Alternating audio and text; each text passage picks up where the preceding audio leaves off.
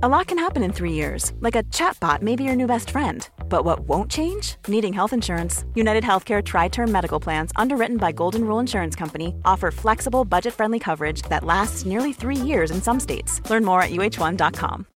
Millions of people have lost weight with personalized plans from Noom, like Evan, who can't stand salads and still lost 50 pounds. Salads, generally, for most people, are the easy button, right? For me, that wasn't an option. I never really was a salad guy. That's just not who I am. But Noom worked for me. Get your personalized plan today at Noom.com. Real Noom user compensated to provide their story.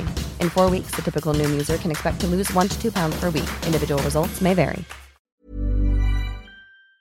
Hi, everyone. Well, it's gone by really fast, I know, but this is the last episode of the season before the podcast goes on a scheduled summer break from publishing. The next case after this will be released on September the 1st. But in the meantime, stay tuned for the annual case updates and feedback episodes over July and August. Quite a few of the cases from the last 10 months have provoked strong reactions and valid feedback, and I'll be responding to that too as part of the case updates episode. It has been a crazy time, but thank you so much for listening, and thanks also for your support and your generous reviews and ratings. It really helps the show continue to grow and improve. Now, before we get to the episode, I wanted to acknowledge some important news that broke out at the end of May here in Canada about residential schools, which have been mentioned a few times in this podcast. The schools were established by the Canadian government in the 1800s as part of their colonisation effort to gain control over the Indigenous people. They forcibly removed First Nations, Metis, and Inuit children from their families and sent them for re education in these residential schools, which were run by religious organisations. The goal was to break their link to their Indigenous culture and identity and replace it with Western culture. Over 150,000 children were taken from their families, and severe cases of physical, emotional, and sexual abuse are well documented among the overwhelming majority of children. Many families never saw or heard from their children again, and it's been estimated that over 6,000 children died while in residential schools, but there's no way to know for sure. But just a few weeks ago, shocking proof was uncovered. A mass grave containing the remains of 215 children was discovered buried on the grounds of one of the residential schools in British Columbia. Some were as young as three years old. When the news broke, many were shocked and heartbroken, but we shouldn't have been, because the remains of a further 104 children have been discovered in another mass grave at a completely different residential school in Manitoba. So, in the last two weeks, the remains of 315 Indigenous children have been found buried on two different school grounds, and there'll likely be more. And it would be reassuring to believe that this is part of that dark colonial period of Canadian history that's behind us now. But this just isn't true. Residential schools were active for more than 160 years, and in fact, the last of them was still operating in 1996, which means there are survivors that are around the same age as me among the 80,000 still alive today. My sincere condolences go out to them all, their families and communities, and anyone else who has been personally affected by both this news and, of course, the traumatic legacy of the residential school system. If you're looking for ways to support Indigenous people in the wake of this news, we have donated to the First Nations Child and Family Caring Society, just one of several organisations assisting residential school survivors and their families. For more information on this and other ways you can help, see the show notes and the Canadian True Crime website. If you want to learn more about residential schools, we do have plans to cover it as a standalone episode one day once the dust has cleared. But for now, I highly recommend the podcast called Residential Schools, which is a three part series produced by Historica Canada and hosted by award winning Indigenous journalist Shaneen Robinson Desjarlais. It's intimate and personal, and you'll hear harrowing personal stories from First Nations, Metis, and Inuit survivors themselves. So that's residential schools.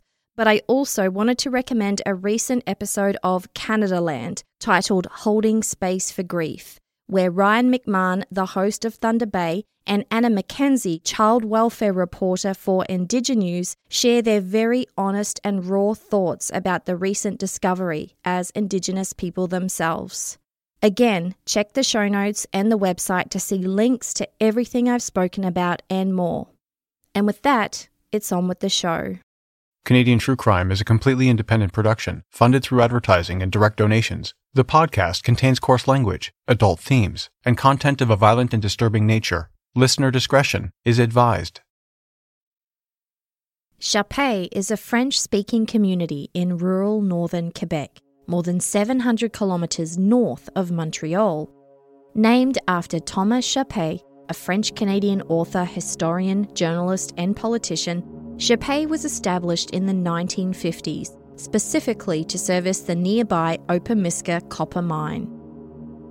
This story takes place at the end of 1979, more than 20 years later.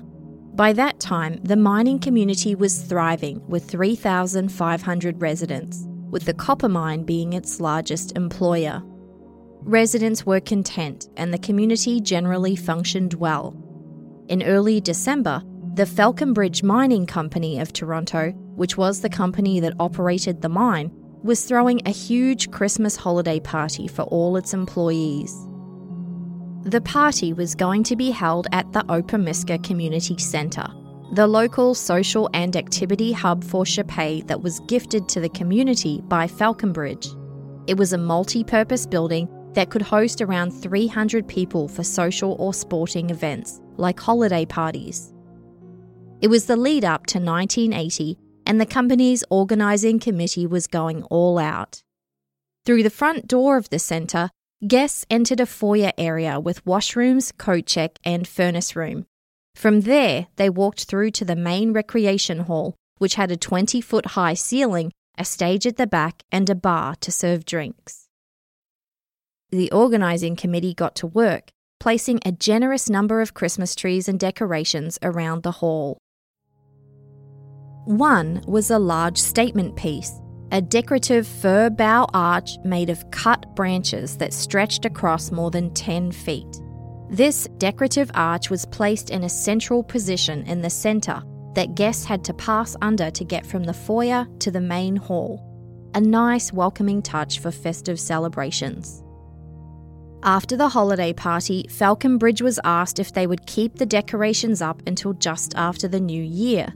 See, the local Lions Club was organising a big New Year's Eve fundraiser, and not only were they impressed with the decorations, but they thought they might be able to reuse them and save some money, which would mean more to donate to disadvantaged children. The only thing that worried organisers was that decorative arch made of cut branches that divided the foyer from the hall. There was still a few weeks to go until New Year's at that point, and by that time, the branches could dry out and become a fire risk. The organisers decided to circumvent that risk by getting a council employee to spray them regularly with water. And by all reports, the employee was fairly diligent at first. But when they took vacation time between the Christmas and New Year period, the task was not delegated to anyone else.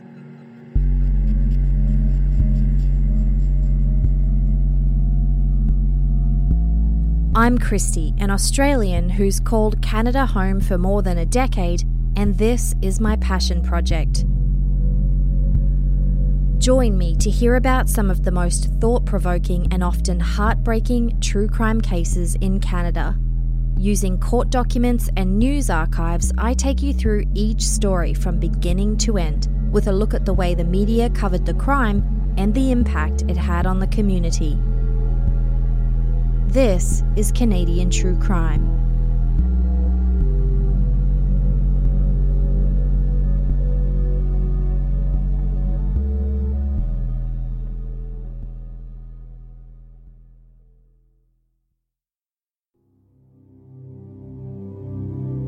It was December 31st, 1979, and the Lions Club welcomed guests to the Opemiska Community Centre. They'd sold out, 300 tickets at 5 bucks a pop. a fundraiser deemed a success before it even began. The crowd number peaked at midnight with a packed hall of people dancing to disco music pumped through loudspeakers. After that, people started to come and go from different gatherings, as was the tradition in Chapais. By 1am, there were around 120 people left in the hall. One of them was 21 year old Florent Contain, an unemployed labourer who'd been drinking with a group of people under that festive arch made of pine branches. Florent, a known prankster, had drunk several beers and had smoked a little hash, and that night he was feeling impulsive. He wanted to entertain people.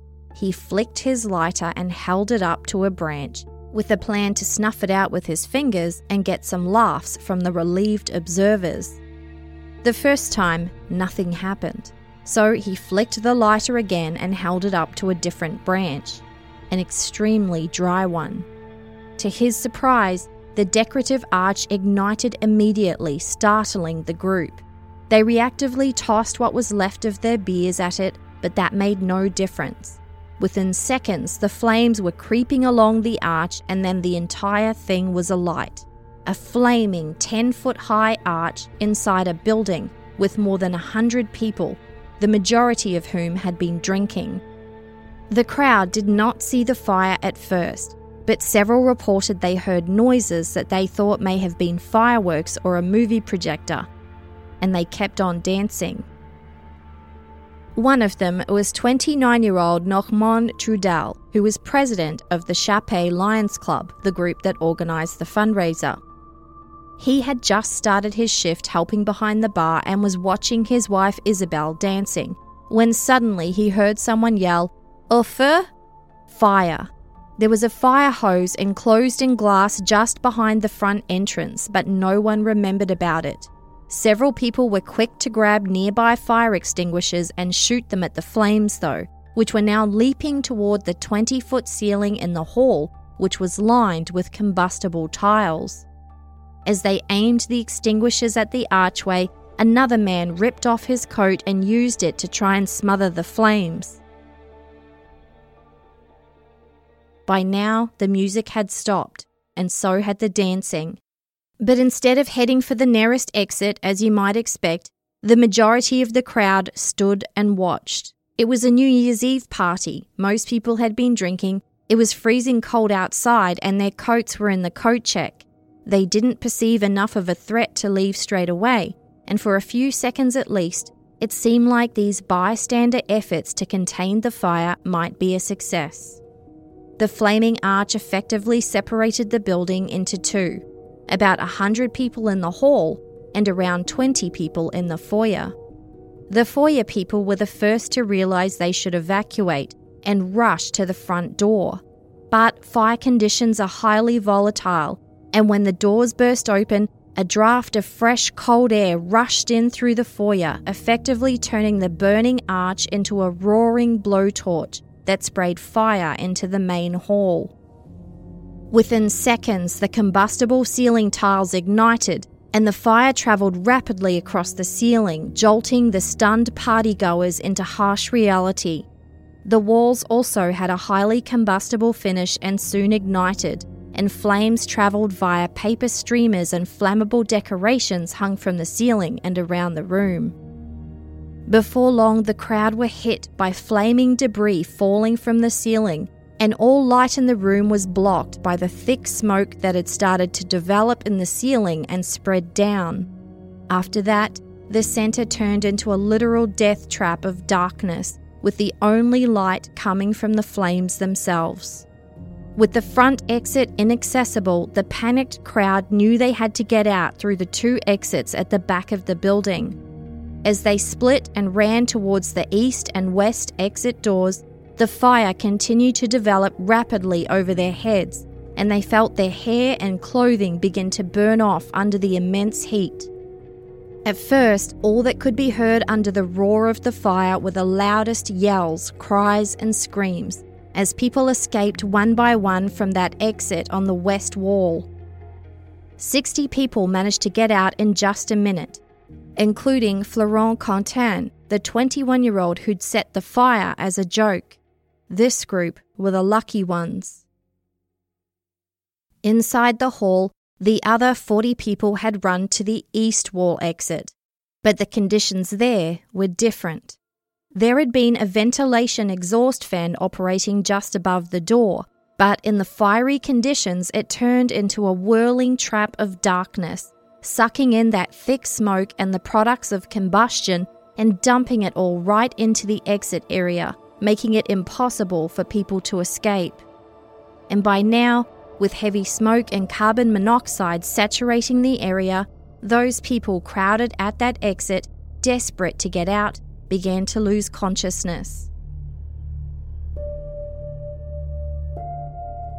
There was no need to call the fire department. Several local volunteer firefighters were at the party, and the fire station was only 500 feet away from the hall. By the time they ran over, got the one truck they had, and hooked it up to the water, they were doubtful about whether it was going to be enough to combat the fire, but they had to keep trying. Outside the hall, the 80 or so who had managed to escape gathered in the snow. Several of them had no idea how they'd actually made it out because they were so groggy from the carbon monoxide, and they had no choice but to witness the flaming building, now with thick black smoke pouring out of the open doors and broken windows. It was a sight they would never forget.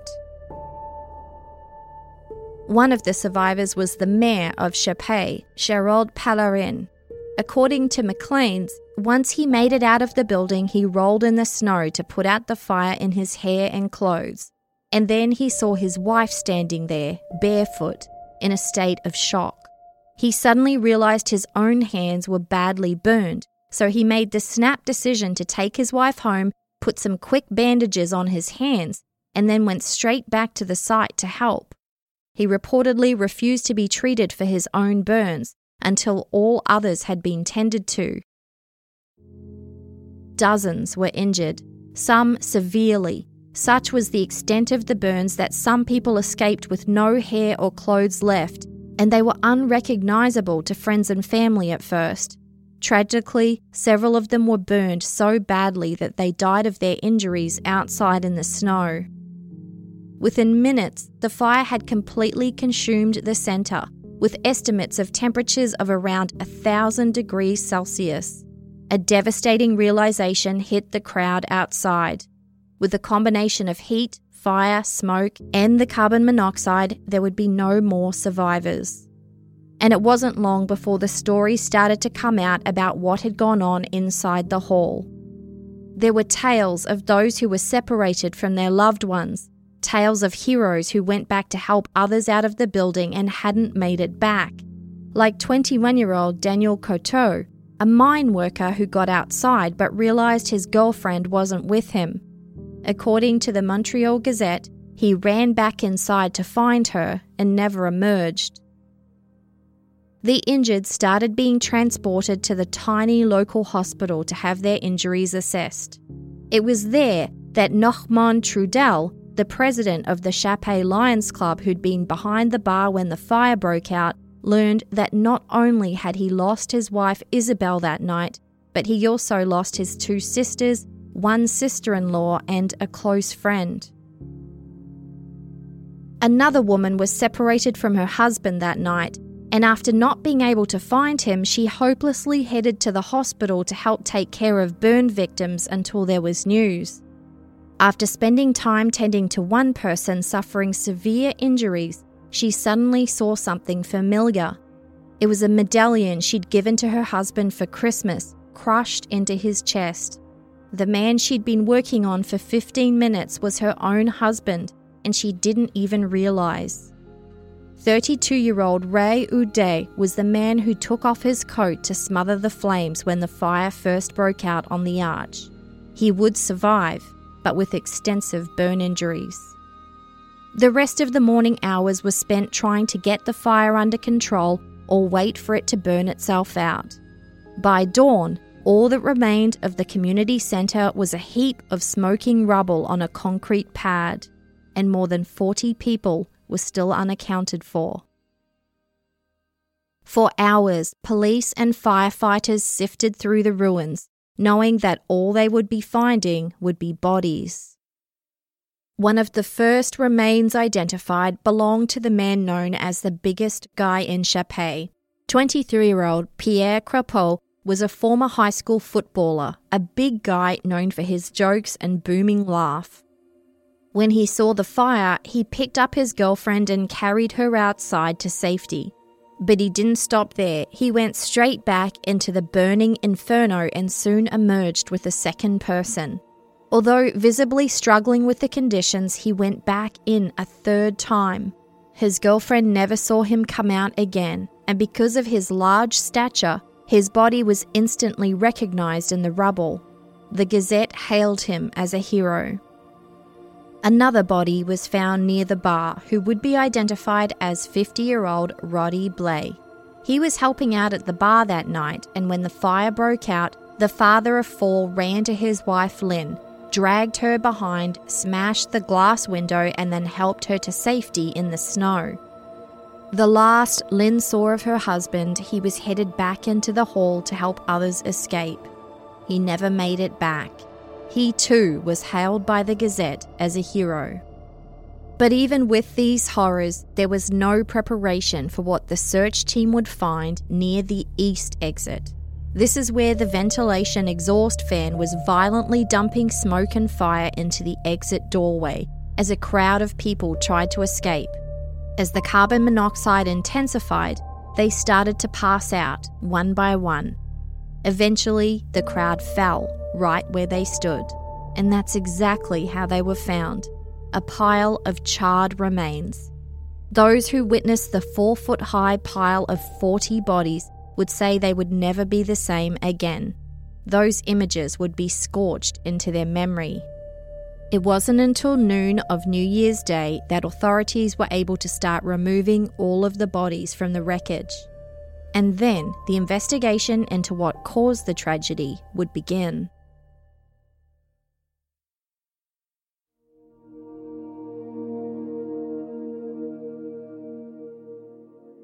News travels fast in a small community, and many people had witnessed 21 year old Florent Contain holding his lighter up to the dry arch. The police picked him up at his family home within hours, arrested him, and detained him in a local jail pending charges. His family were reportedly shocked. He was one of five children from what was considered a good family who lived only a block away from the centre. But later reports would reveal that Florent Contain had struggles. He didn't do well at school, argued with his teachers, and was involved with drugs. He ended up being expelled at age 14, and in the time before the fire, he'd been charged with two counts of petty theft. He would later be assessed to be socially immature, impulsive, and because he often struggled to make connections, he would rely on pranks to make friends. Despite this history, in the days after the fire, his mother told the Gazette that her son would never do a thing like what he'd been accused of. She insisted that he always thought before he acted.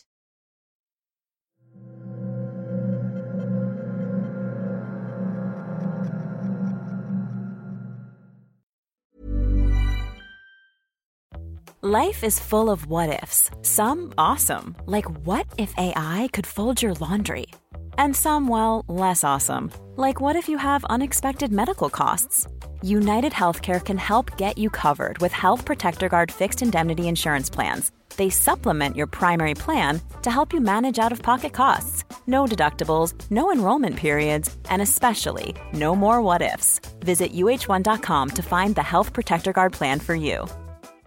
How would you like to look five years younger? In a clinical study, people that had volume added with Juvederm Voluma XC in the cheeks perceived themselves as looking five years younger at six months after treatment. Look younger, feel like you. Add volume for lift and contour in the cheeks with Juvederm Voluma XC. Reverse signs of aging by adding volume to smooth laugh lines with Juvederm Vollure XC. For important safety information and to find a licensed specialist, visit juvederm.com. That's J U V E D E R M.com. Not for people with severe allergic reactions, allergies to lidocaine, or the proteins used in Juvederm. Common side effects include injection site redness, swelling, pain, tenderness, firmness, lumps, bumps, bruising, discoloration, or itching. There's a risk of unintentional injection into a blood vessel, which can cause vision abnormalities, blindness, stroke, temporary scabs, or scarring. Talk to a licensed specialist to find out if it's right for you. Every day in America, 60 million packages are delivered, but we don't always know what's inside. He bent down to pick the package up. That's when the device detonated. Danger is everywhere, and no one is safe in Austin, Texas, as law enforcement hunts a serial bomber for 19 days. From Sony Music Entertainment, Campside Media, and Pegalo Pictures, this is Witnessed 19 Days. Subscribe on Apple Podcasts to binge all episodes or listen weekly wherever you get your podcasts.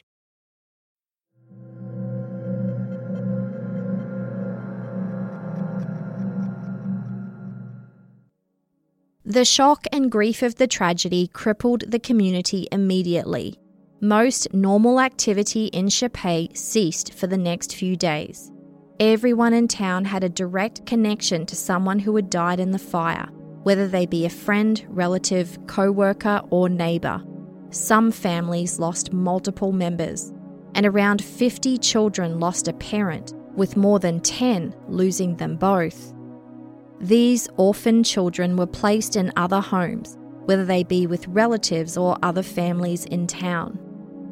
There were dozens of people that had been injured, ranging from respiration issues to severe burn injuries that would take months, if not years, to heal properly. Their scars would be a permanent reminder of the tragedy. Nine of them were unable to work again, Falconbridge Mining Company sent its 600 miners home for the week. Local shops and the movie theatre closed. The community rallied behind the families of those who had lost their lives and those involved with the cleanup and search effort. Volunteers worked around the clock, offering childcare, mass catering, housing, and transportation for any families who needed it. Committees were sent up to fundraise for victims and survivors and do anything else they could to ease the pain on the community. The mayor, Gerald Pellerin, with his burns finally properly bandaged, was instrumental in making sure all the tasks were properly delegated. Over the next few days, as more remains were identified, their names were broadcast over local radio. Whenever there was a new announcement, everyone would stop and listen in silence as the latest list of names was read out wondering if it might include someone they knew. On January the 6th, 1980, more than 2,000 residents packed the local hockey arena to attend a mass funeral. Another 4,000 people wanted to observe the service but couldn't get into the arena, so it was broadcast on local cable and radio. A large 50 person choir performed hymns, as mourners witnessed the largest group of flower decked coffins they would likely ever see, sectioned off into different family groups. A sobering reminder of the great loss of life. The Montreal Gazette sent over their now legendary photographer Ted Church to cover the memorial service. Church was best known for the photos he took of John Lennon and Yoko Ono's Bed In for Peace, at Montreal's Queen Elizabeth Hotel in 1969. In his photos from the mass funeral for Chapais show the sheer enormity of the service and the organisation that was needed for all those coffins and the memorial. One key photograph showed then Premier of Quebec, René Levesque, sitting next to Chapais Mayor Gerald Pellerin, who was waving the white balls of gauze that were his bandaged hands the Premier offered an outpouring of support for the community, speaking of the great loss of life suffered. He acknowledged that while financial assistance was coming, there was little that could be done to compensate anyone, especially the children that had lost parents that night. He pointed out that the fact that it happened during the holiday season made it even more tragic. The majority of those who lost their lives that day were buried in a common grave. The town's tiny local cemetery had become a construction site of sorts, with a large industrial sized hole dug to accommodate 31 coffins. The others were buried in family plots in the same cemetery or at other locations. The community was praised for having gone through a large period of unsurpassed suffering without giving in to anger. This comment was likely hinting at growing sentiment towards Florent Contain. After the dust started to clear and people had no choice but to return to their lives, their new normal, the enormous strain on the community soon started to surface. When mass tragedies happen, it's human nature to want to find someone to blame, and this was no different. Of course, it was easy to direct it at 21 year old Florent Contain, the so called unemployed party animal. Before long, there were concerns that the hatred directed towards him would result in a lynch mob, so he was transferred to another facility out of Chapais for his own safety. The community was divided though. On one hand, he was seen as a troublemaker who went too far and needed to be punished for the loss of life he'd caused. But others were more empathetic, pointing out the fact that he could have easily been anyone's son or brother playing a prank with a lighter that day. He didn't mean any harm, he'd just made a mistake. And it was also pointed out that his family had fled Chapais soon after the fire to escape the community's wrath. It wasn't their fault, but they were suffering terribly. But Chapais would soon learn about other factors that were key contributors to the blaze beyond just the man who lit it. Two weeks after the fire, there was an inquest. The coroner concluded that 41 people died of smoke inhalation inside the building. Four more died of their burn injuries outside, and others were still being treated in hospital at the time. And the most critically injured had been airlifted to Quebec City. In the end, a total of 48 people would lose their lives either in the fire or afterwards of their injuries. Florent Contain testified at the inquiry about his involvement, which was backed up by witnesses who saw it too. He said he didn't mean to start a fire, he was just trying to make it look like he was lighting the branches as a joke. According to the Gazette, as he spoke, his mother started to weep loudly. One witness testified that they saw him saying, It's my fault, it's my fault, once he realised what he'd done. None of the four witnesses said they were angry with him. The Falconbridge Mining Company owned the Opemiska Community Centre, and the inquest found that the building was up to safety code. Even though that hose behind glass at the entrance had been forgotten that night, its presence actually exceeded the code for that particular building. But even with these measures in place, there were other factors that made it near impossible to avert the tragedy. The first thing was the delay in spotting the fire. It was estimated that around 90 seconds went by where a few people were trying to put out that flaming arch with fire extinguishers. And during this time, the main crowd either continued dancing or stood and watched. 60 people had managed to escape from the east exit in as many seconds, so that 90 second delay in realizing what was happening would have cost precious lives. But it was determined that Falconbridge Mining had also recently renovated the building, and the renos included the boarding over of 10 large windows for some reason, which blocked their potential emergency use as additional exit and ventilation points. These renovations also included combustible interior finishes, like the finish on the walls and the ceiling tiles. And that exhaust fan over the emergency exit hadn't been positioned properly. The fire report concluded that, along with those flammable Christmas decorations, these were the primary factors that contributed to the rapid development of the fire. But Falconbridge pointed their finger at the local Lions Club for deciding to leave the untreated arch there instead of taking it down. Others were angry at municipal officials, and other partygoers were also blamed for making the wrong decisions in the emergency. Regardless, only one individual was deemed to be at fault. A decision was made to charge him with criminal negligence and one token count of manslaughter and the death of one of the attendees, 17 year old Robin Desjardins. Community shared trauma or collective trauma is the psychological reaction to a traumatic event shared by any group of people. It includes both the immediate effects and the lasting repercussions. Not surprisingly, Chapais struggled to pick itself up after the fire. Not only was the grief sometimes debilitating, but the blame sentiment continued to run high. People were on edge, and every topic of conversation had the potential to spark division. Cracks started to appear in lifetime friendships.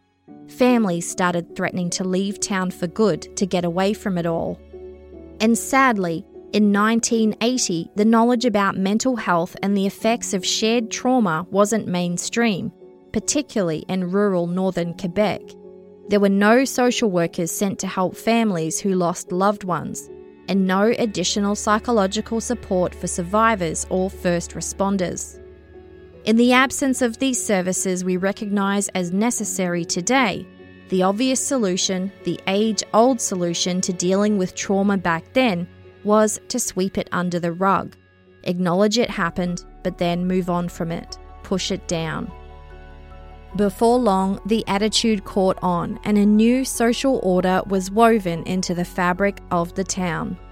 The unspoken agreement was they had to move forward. No one wanted to be reminded of what happened, so just don't talk about it. Falconbridge Mining encouraged this approach at work, with miners being afraid to bring it up for fear of losing their jobs. Even the City Council meeting minutes from the time made no mention of the fire or anything related to it. Everything was buried. The press later reported that the word fire was effectively removed from the community's vocabulary. The children of Chapais were kept busy with a constant stream of activities designed to keep their minds off what had happened. The general consensus was that distraction was key. If they weren't permitted the time to stop and think, they would probably just move on. The problem was, this never works, and what added to their distress was the sudden increase in school fire drills, which reportedly included fake smoke for effect. There was also no support provided for teachers, either for their own grief or in how to deal with the emotions of their students. Even churches were on board with the new rule. Clergy preached about the rejection of anger and hatred, and pushed messages of strength and resilience moving forward. But the problem was, many people did want to talk about it. Survivors and first responders wanted to acknowledge and validate the horror of what they'd seen and heard that night. Those who'd lost loved ones wanted to deal with their grief by talking about what happened, but it ended up becoming a taboo topic. A code of silence, something only whispered about in the comfort of your own home. And as we know, when trauma is repressed, it doesn't just go away. And this is exactly what happened in Chapais.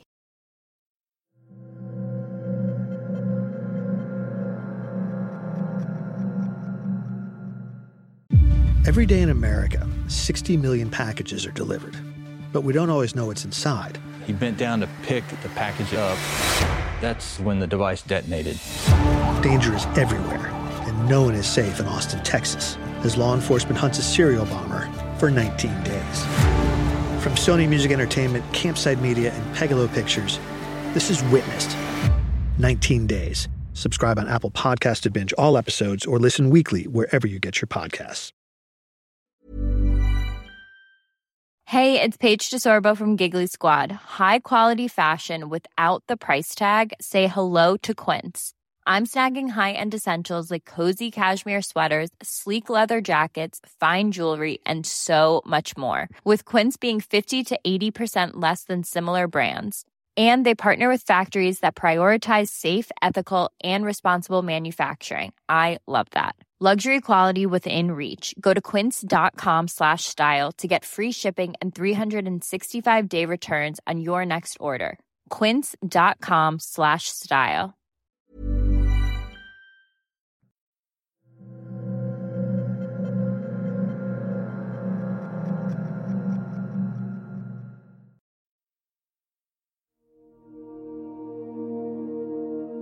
Florent Contain originally pleaded guilty to his charges of manslaughter and criminal negligence. But in a shock decision, he changed his mind after the trial had started and pleaded guilty. His sentencing hearing was held in May of 1981, 18 months after the tragedy.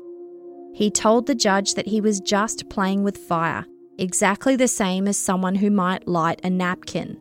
He said if he had have known what was going to happen, the repercussions of his actions, he never would have done it. His probation officer described him as a quiet, introverted, and non aggressive man who posed no ongoing danger to society. He asked the judge to pass a lenient sentence, arguing that a long sentence could transform him into a hardened criminal. The judge sentenced Florent Contain to eight years in prison. While some in the town were satisfied, Many others were not. A Quebec Human Rights League committee started a petition to have the sentence reduced, arguing that there was no criminal intent in Contain's actions and a prison term wouldn't do any good for either him or society. In the end, the petition attracted signatures from more than 4,500 people from Chapais and around the province of Quebec. Florent Contain's lawyer lodged an appeal and the Quebec Court of Appeal cut his sentence to two years less one day. The decision stated that while what he did was foolish and thoughtless, it normally would not have had such serious consequences. And there were also several other factors at play that had contributed to the tragedy. Once he was released from prison, he reportedly left Quebec for good. By this point, the Quebec government had paid more than $3 million to fire victims and their families, a figure that would continue to rise. The first few years after the tragedy would be described as a period of collective depression. For many, the holiday season was never the same, and some swore never to celebrate again. The community couldn't even bear to talk about what to build in place of the Opemiska Community Centre. The plot would sit empty for 10 years because some residents didn't want to do anything that would draw attention to the site. They felt things would be better forgotten. The full extent of the shared community trauma in Chapais might not have been known if it weren't for Therese Villeneuve, a social worker in Montreal who specialised in burn victims at the time. She'd thought a lot about Chapais over the years and wanted to study the psychological impact of the fire on the residents as her thesis for her master's in social work. Therese began work on her project in 1999, 20 years after the fire. Obviously, a large part of her doctoral project would be field research, interviewing survivors, getting their personal accounts, and finding out how they had fared over the years. But she didn't realise the silent code that Chapais had instituted, and she also didn't realise that the people of Chapais were also upset at the media who hounded them at first, looking for a story. But they quickly realised that Therese was not there for the same reasons. She was not a reporter, she was a social worker, a specially trained professional to help people get through challenges in their lives safely, someone who was experienced in dealing with mental health issues. She was understanding, empathetic, and most of all, patient. She had to be. They had buried their horror and grief more than two decades earlier, and uncovering it again was not going to be easy. In fact, she learned that some people were triggered just from the initial interview requests, even before they talked. She would write that residents had almost literally fossilized their memories and their grief, and uncovering it would be a process. But Therese was ready. She wasn't just there to get their stories for her research, she wanted to help them as part of it. At first, a few people started to open up, and then the floodgates opened. More and more people started contacting her after they heard through the grapevine what she was doing. As Therese spoke with more residents of Chapais, she discovered just how pervasive the code of silence was. How the community had decided collectively that the only way to move forward was to leave it behind, bury their feelings like secrets that must never surface again. And now, the full extent of their trauma was about to be laid bare. Obviously, mental health issues became a problem, but less was known back then. For example, post traumatic stress disorder or PTSD wasn't an official diagnosis when the fire happened, although it became one soon after. Those who were at the event that night, the survivors, and the first responders who had to witness such horrors were susceptible to the crippling symptoms of PTSD, including flashbacks to that night and severe anxiety attacks. Many residents developed phobias related to fire, regardless of whether they'd suffered burn injuries or not. For many, just the smell of smoke caused painful flashbacks that came with physical symptoms like chest pains and heart palpitations. And this wasn't just among those who experienced burn injuries, it was everyone, even if they didn't attend the event that night. The stories had been so vivid that even the flick of a lighter triggered instant anxiety. Appliances deemed to be any kind of fire risk were eyed suspiciously and compulsively checked on. But even checking and increasing the number of smoke detectors didn't alleviate the fears. Some even had problems with barbecuing and using propane tanks. Others developed claustrophobia, where they couldn't bear to be in enclosed spaces like movie theatres, crowded bars, or events. There was overvigilance about finding and being close to the emergency exits. Others became agoraphobic, where they were afraid to leave their own homes, whether it be from fear of danger, the tension in the community, or just general depression and psychological pain manifests itself with physical symptoms. After the tragedy, there was an influx of ongoing health issues like digestive discomfort, skin issues, increased infections, and hypertension. Some residents' hair turned white. Others who'd been healthy suddenly had heart attacks, and there was an increase in cancer, back pain, ulcers, and arthritis. And with talk discouraged, the residents of Chapais turned to substance abuse to help dull their pain and sadness, push down their emotions, and stop ruminating about every little what if that happened that night, even if just for a little bit. They either started drinking heavily or increased their drinking. Drug use, particularly cocaine, as well as an overuse of prescription drugs, became widespread in town, with people who'd never previously used drugs taking it up or others now increasing use or mixing with various addictive substances. And this new substance addiction issue wasn't tied to any particular demographic, gender, or age group. It was widespread across the community. The damage in those first few years was immense, but for Therese Villeneuve, looking back after more than 20 years, she could see it was so much more than that.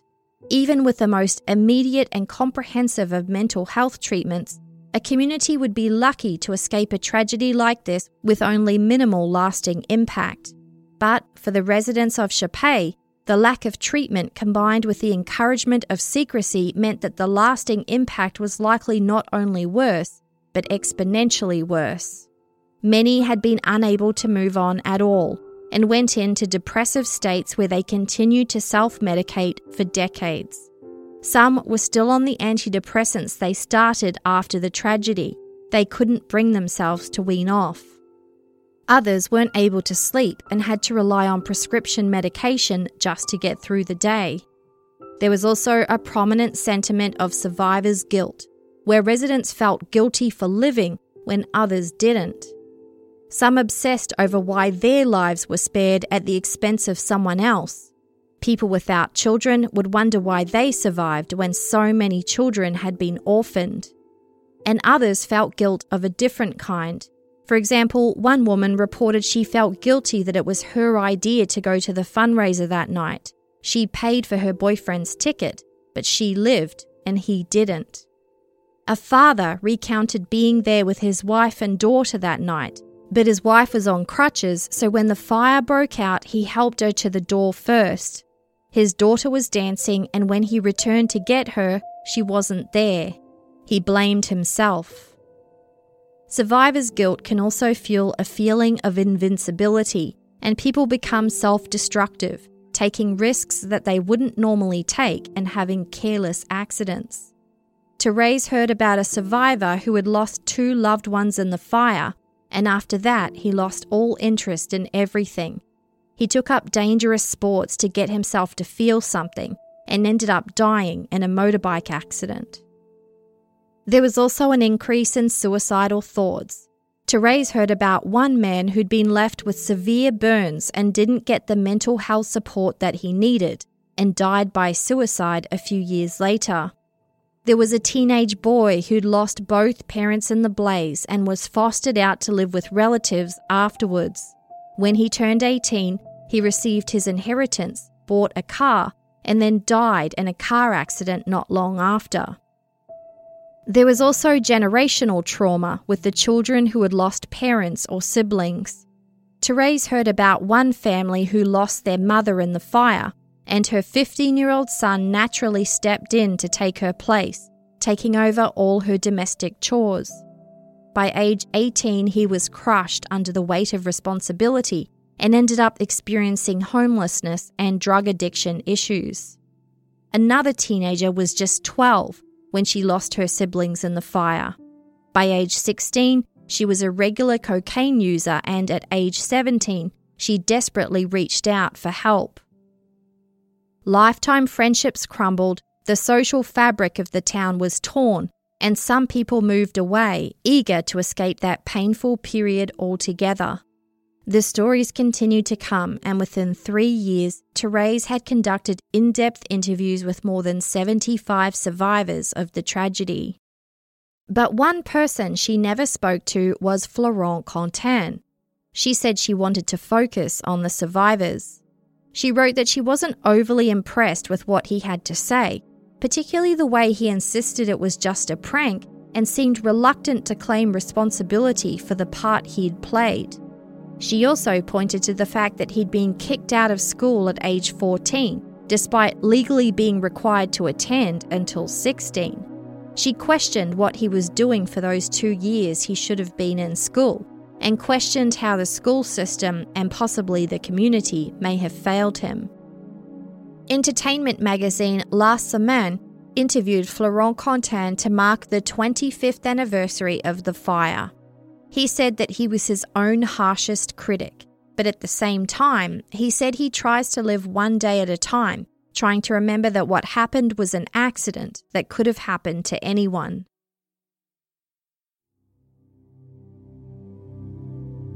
That same year, 2005, Therese Villeneuve finished her doctoral thesis on the psychological effects of shared trauma and scheduled a launch event to present her findings to Chapais publicly and transparently. Her focus was always on healing, so locals were encouraged to talk about what happened and ask her questions about her research and findings. Almost 15 years later, she decided to adapt her findings into a book so it could be directed to a wider French speaking audience. She aimed to release it in 2020 to commemorate the 40th anniversary of the tragedy, but knowing what a trigger the holiday season was for the people of Chapais, she waited until the spring. Currently, the book is only available in French, and the translated title is The Real Faces of Chapais 40 Years Ago. A March 2020 article by Scott Sutherland for the National Fire Protection Association journal praised Therese for her empathy and deep understanding of the subject matter and described the book as, quote, a rare glimpse into the long arc of a traumatic event and its impact on a vulnerable community.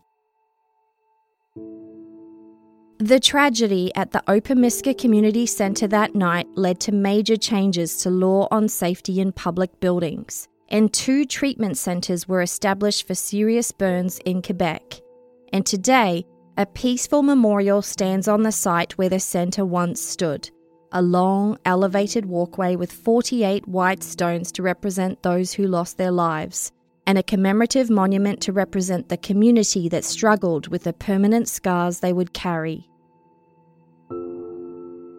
Today, knowledge about mental health is more widespread, and we've seen the effects of community shared trauma at several levels as the COVID 19 pandemic continues to play out globally. In Canada, we're experiencing our highest ever levels of depression and anxiety, with increased feelings of despair, hopelessness, and suicidal thoughts. In May, the latest study by Mental Health Research Canada reported that 30% of Canadians said their mental health is having an impact on their ability to function, with the greatest impact on social and family life. 30% said their productivity has decreased, and 8% reported they were missing school or work because of mental health. Many people are experiencing extreme hardship. We're all cranky, Friendships have cracked under pressure, marriages have broken down, groups are divided, people have turned into recluses, and the third wave happening over the Canadian winter exacerbated the whole thing. And when it comes to coping methods, the data shows that we're doing much the same as the people of Chapais. There have been significant increases in substance use, particularly alcohol, prescription drugs, and cannabis.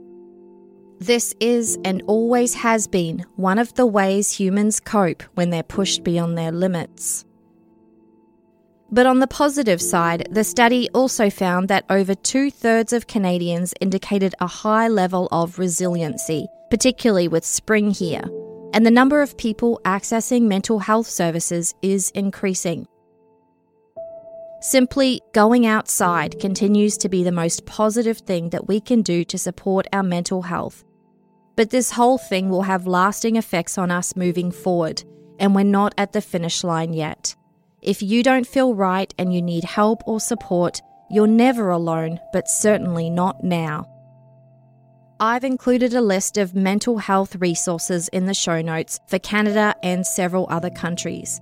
You don't need to overwhelm yourself, but it's so important to take care of yourself and each other. I wish each and every one of you the best over the coming months. Before I go, don't forget to check the show notes for everything I've mentioned today, including mental health resources, residential school podcast recommendations, and ways that you can support Indigenous people. This episode of Canadian True Crime was researched and written by me, and audio production was by We Talk of Dreams, who also composed the theme song. The host of True voiced the disclaimer. Check the website at canadiantruecrime.ca for full credits, sources, and other information about the podcast. I'll be back September the 1st with the next season of Canadian True Crime. See you then.